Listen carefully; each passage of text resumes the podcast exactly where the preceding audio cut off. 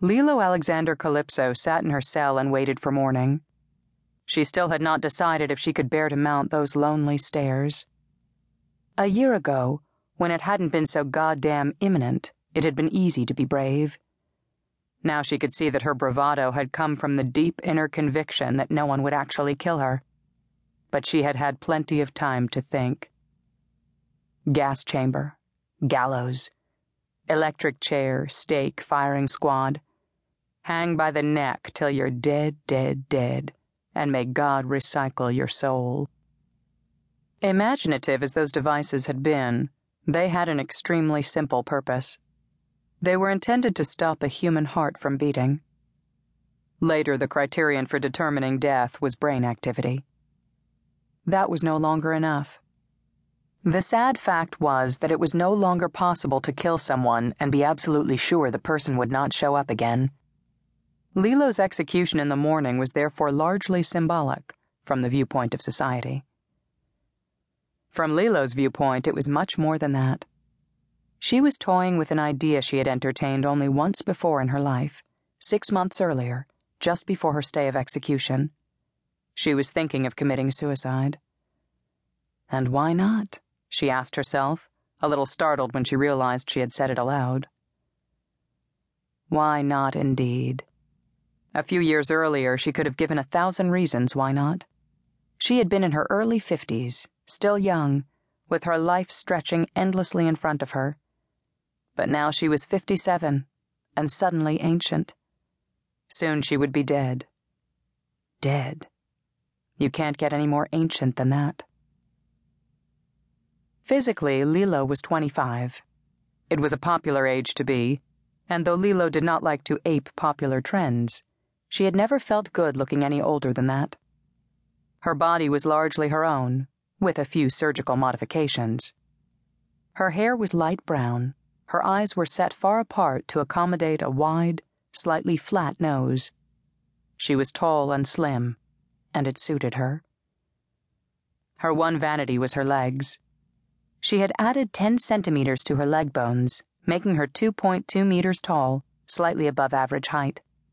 She wore fine brown hair, like chinchilla, from midway down her calves to the tops of her feet. She got up and restlessly paced the room. What amazed her was that, once she had accepted that she was going to die, suicide began to seem like an attractive possibility. The state of Luna did not care if she killed herself. She was going to the hole in the morning, dead or alive. No attempt had been made to clear her cell of harmful tools. The tool she was examining now was a knife. It was a lovely thing. Stainless steel, mirror bright. It had a symmetry of line she found appealing. Cross hatched grooves wound around the handle, giving a sure grip on cool metal. She drew it across her throat, keeping her mind blank. Her hand shook as she brought her fingers up to her neck. No blood. She thought about the two alternatives facing her. Tomorrow would be an emotional moment. She was sure nothing could possibly match the anticipation of mounting the stairs over the hole. She had a horror of breaking down completely, of having to be restrained and thrown over the brink, rather than stepping off by her own volition. On the other hand, she felt reasonably calm now. All hope was gone. Could she meet her death now, by her own hand, in private? Was it better to go that way?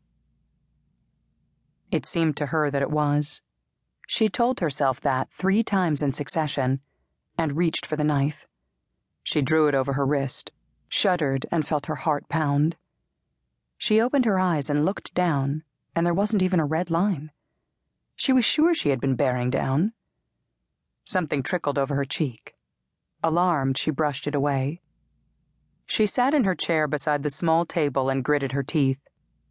She leaned over the table and rested her forearm on the surface.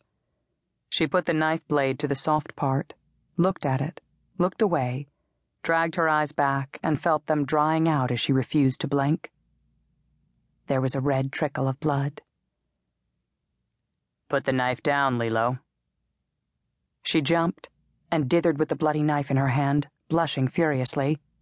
Trying to hide it in the cushions of the chair, she turned to see who had entered the room behind her. Is it serious? he asked, walking toward her. She looked at it. Just a small cut, the bleeding almost stopped already. He tossed her a cloth, which she used to dab at the blood on her hands. Taking a seat a few meters from her, he waited until she had cleaned herself.